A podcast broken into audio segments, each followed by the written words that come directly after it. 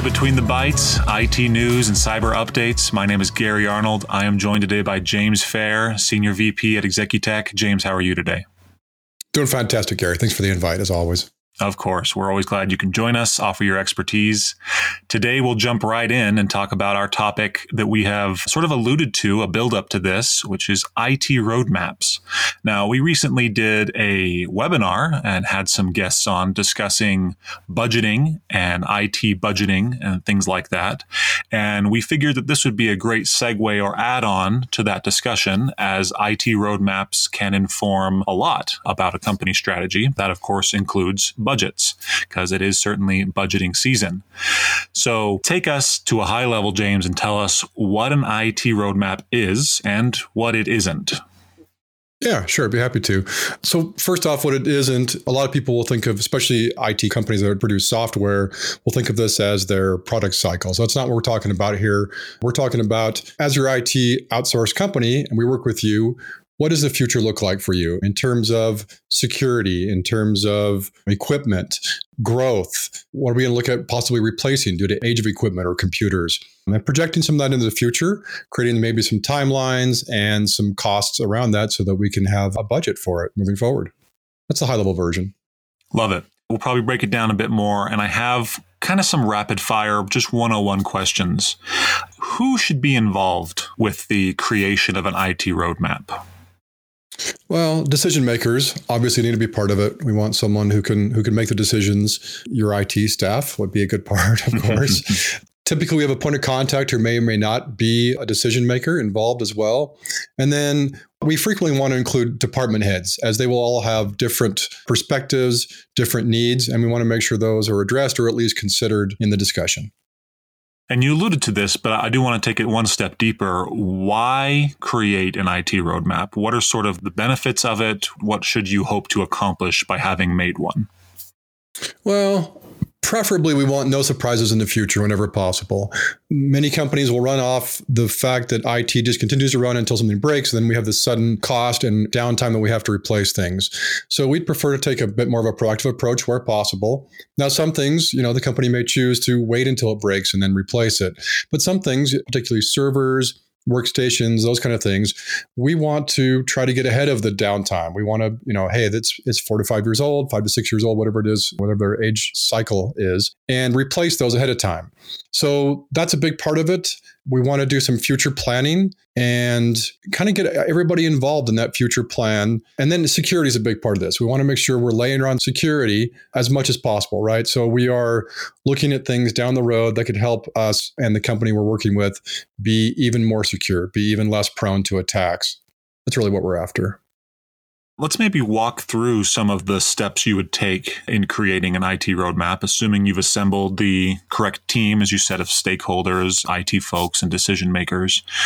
My assumption would be that before you even start thinking about the future, you need to have a good inventory of your current state of affairs when it comes to your network and technology. What do you recommend is a good way to approach that? I think a lot of companies often don't know what they don't know when it comes to their technology. They may not know every little device that happens to be on their network. They may have forgotten about the thing that got installed three years ago or whatever. And does that also need to include software? And so, how would you go about accounting for that? And what are some other things you would account for? Yeah, the hope is that prior to that meeting, we have a fairly good accounting of all of the hardware, all the software, or at least the vast majority of it, certainly printers, phones, anything technology related that may need to be replaced in the coming year or years should certainly be on the table. We'd like to know the age of things, the current resource usage. Things like is the IT need increasing or decreasing? Is space consumption in whatever storage method we're using, is it also increasing and at what rate? So we can put some reasonable predictions around those things and make some logical guesses as to where we need to be in the future. I assume, and maybe this is a poor assumption, but I assume most IT departments or certainly IT providers are already equipped to find out those types of information. But what if you're a small business that doesn't have a dedicated in house IT resource? Would you need to maybe get help? How would you go about finding about kind of those nooks and crannies of your technology?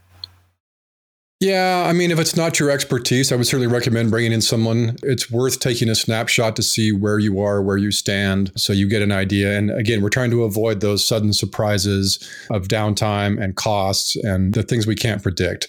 So if you don't have the resources yourself, I would certainly encourage a company to bring someone else in who's experienced at that. Many of the IT outsource folks have scanning tools, have network kind of crawlers that go out and figure out what resources are there. And from there, we can go ascertain ages of things and things like that, figure out the logins to them. And if nothing else, you'd be getting a, a nice, good picture of where you stand currently and are there pieces of equipment that you may not be aware of that could be a potential point of failure in the future? So yeah, it's definitely recommended to do at least annually. I would recommend certainly. Some larger companies may do it quarterly or even semi-annually, but at least annually.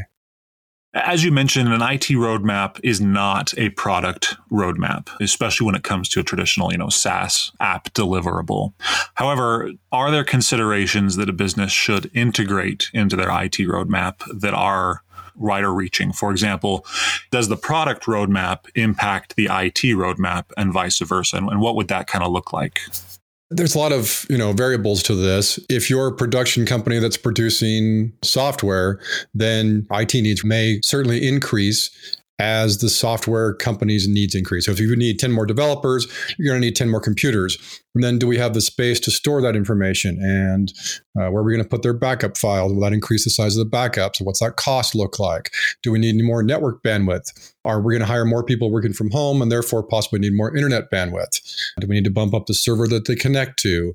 Should we consider moving to the cloud at some point because we have so many people in house or outside of the company that are also trying to work? Those are all points of, that we want to evaluate as well.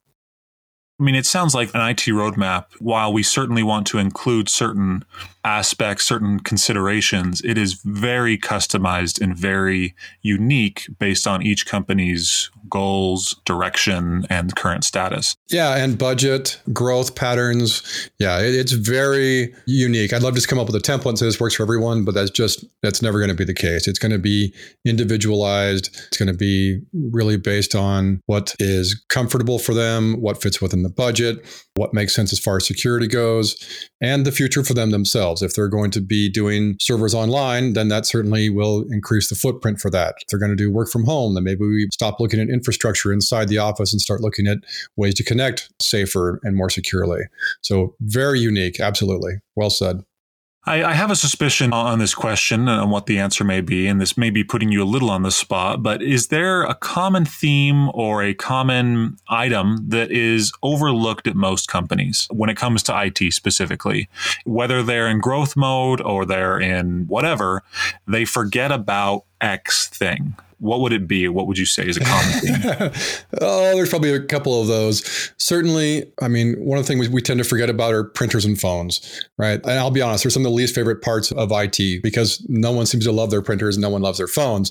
But those are considerations that must that must be taken into account. A few others security. Typically in the in SMB space, it's kind of a last minute and last, you know, a last thought.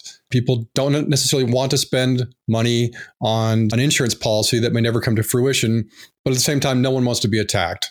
So security and how to implement that are often overlooked as well as a lot of the compliance regulations. Many companies want to take credit cards, for instance, but few will look at their PCI compliance level or the ramifications for not being in compliance or the potential fallout in the event of an attack.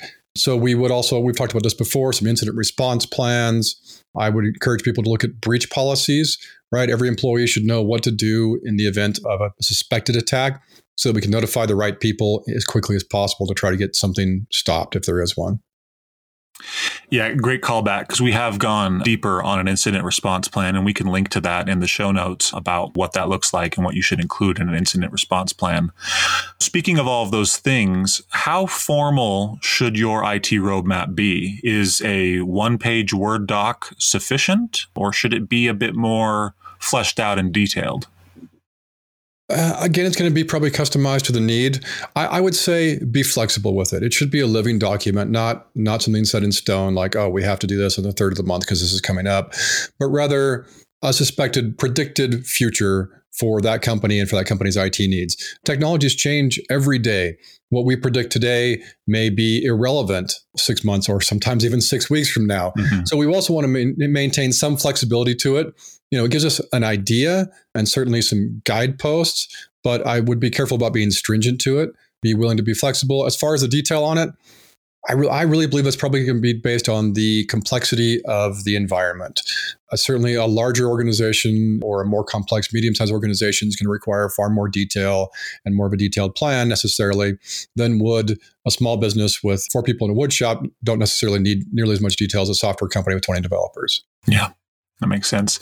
And kind of along those lines, again, I think the answer is to be flexible, but is there a time frame that your IT roadmap should be outlined? Obviously, as you said, technology is changing so rapidly, so it is hard. But should I be planning for 18 months from now is when my licenses will expire, so I should be planning that far in advance or is there a time frame you would recommend there? Uh, certainly, at least the next year. We want a good idea of what we want to accomplish next year.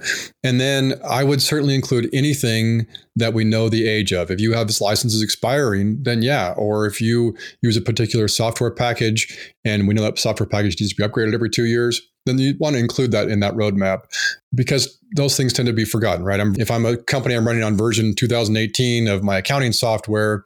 I may forget that come 2022, that software vendor may say, sorry, that product is no longer supported. So we kind of want to get ahead of that, keep that in mind, get some idea of what that may look like. And, and again, some of this is a little bit of a crystal ball in some cases, trying to guess what that vendor may need as far as resources go. But there are certainly trends. We can see everyone's going to subscription based. We can see everyone's moving to the cloud. So we can make some pretty accurate guesses as to what the future will look like. I want to take us back a couple points that we were making. You, you know, you brought up compliance, which I think is a, a great reminder. Basically, every business doing business has some kind of compliance that they need to meet. I think a lot of business owners find it very easy to brush that aside or say, no, it doesn't really apply to us but they would be surprised. and you don't want to be caught unprepared and surprised when it comes to compliance. I think that's a great consideration and just want to plug that again as something to consider in your IT roadmap and goal in general. I do want to point out a couple illustrations, like just super quickly, if I may. The the credit card thing is, is a big deal. Most every single company wants to take credit cards, but when you look at the requirements in truth to do so, the compliance regulations. I've been with a company who chose not to. They took credit cards like only two or three times a month. And after we went through the long and stringent process required to be compliant, they actually said, forget it. Please tell our three clients that, that send us credit cards, we're just going to take checks from now on. We're not doing this. So I have a lot of companies that we'd go do assessments for, and they will say, well, we don't need to be PCI compliant because we use a website to enter the credit card information. And unfortunately, that's also not true. You have an employee who's taking the credit cards, that information is being stored on a computer. That packet of data is leaving the computer, going across the network and going out to the internet. So it's rare to come across someone who's taking credit cards that actually doesn't need to be compliant. You can just pretty much assume that if you're taking credit cards, you need to be. And if you're not already, you should figure out what that looks like and, and how big of a pain cost point that is for you. Great point. I want to even go kind of further down that path and kind of back on the cybersecurity point that you were bringing up. You mentioned specifically cyber insurance, which I think, as you mentioned, maybe a lot of businesses aren't quite ready to think about that yet, but we do want to bring that top of mind. A small plug for by the end of the year, we're going to be hosting another webinar to discuss cyber insurance and all of its ins and outs and nuances. So, small plug there, you'll see that coming. But I wanted to bring out more of the cyber discussion. You mentioned cybersecurity should be a large part of your IT roadmap. But tell us about what specifically should I be including in my cybersecurity subcategory for my plans for next year? What does that look like? Sure. Compliance, as we mentioned, certainly is, is, top of the list for me. And then some of the basics, right? Antivirus, antivirus on our workstations, antivirus on our servers. You know, anywhere we have data stored, we want to make sure we've got at least antivirus, if not also anti ransomware.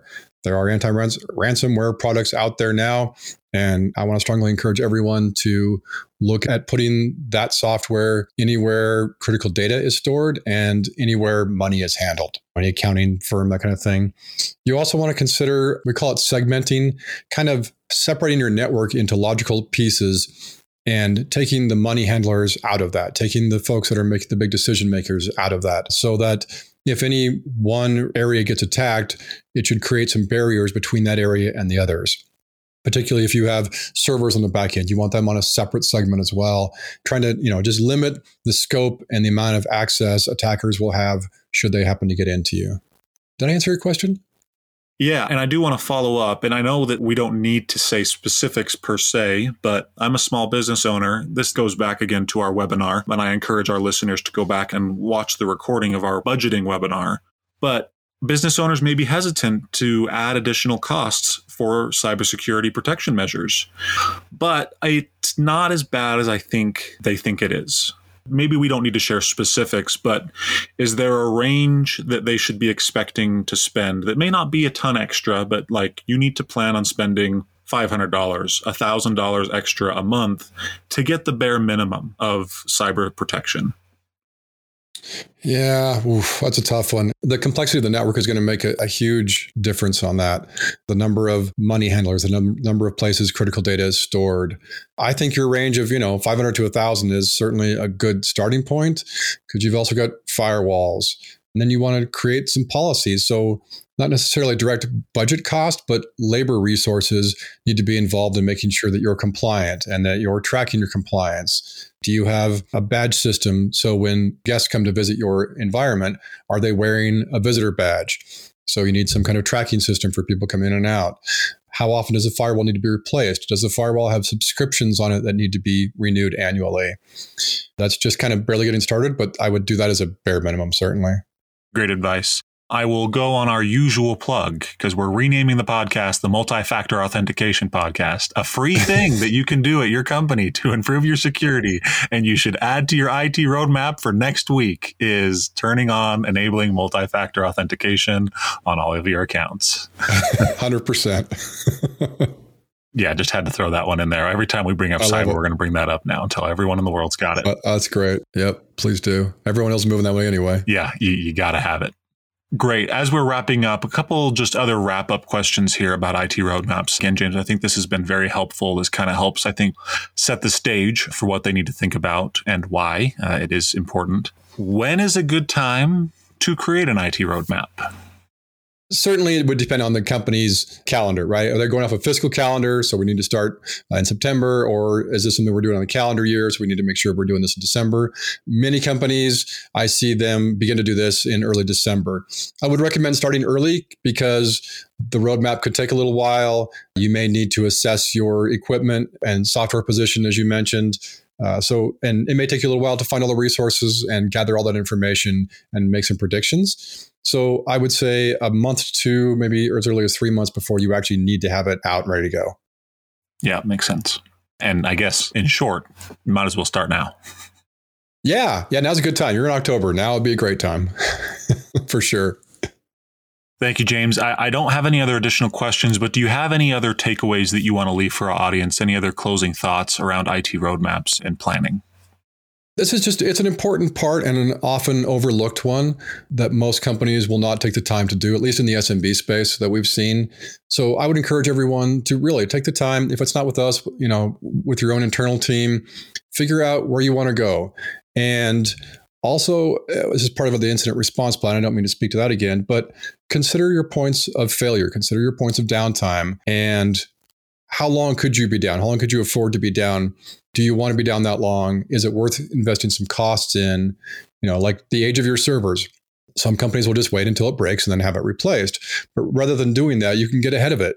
We know that the age of most equipment is, you know, three to five years. So at five years, you should be considering, do we need to replace this? Because it's going to cost us a lot more if we wait until some unpredictable time when it goes down, or if it's at payroll day, or if it's at budgeting time. These things don't tend to fall at the most convenient times, but the least. So I want to encourage everyone to really consider this. Write some timelines down, create some security layers. As Gary said, if you're not familiar with cybersecurity or the kind of protection required for your environment or what you should look at for the future, bring somebody in just to do a quick assessment. It won't cost you that much, and it can really change the landscape for you moving forward as far as your attackability. Yeah, that's it. Thank you, Gary. Thank you, James. Great closing thoughts. Again, I'll, I'll, recommend to our audience in general to check out our recording of our IT budgeting webinar that goes into more depth around a lot of these topics. And as always, if you need help, if you feel a little lost and feel a little overwhelmed with this IT roadmap process, as important as it is, reach out. Executech, we do this on the regular with our clients. It's something that helps us and helps them. And of course, getting cyber protection is is a large part of that. It's a huge priority right now as we see how relevant it is in today's age. That's it for this week's episode. Thank you so much for listening and thank you again James for joining me. Always a pleasure. Take care everyone.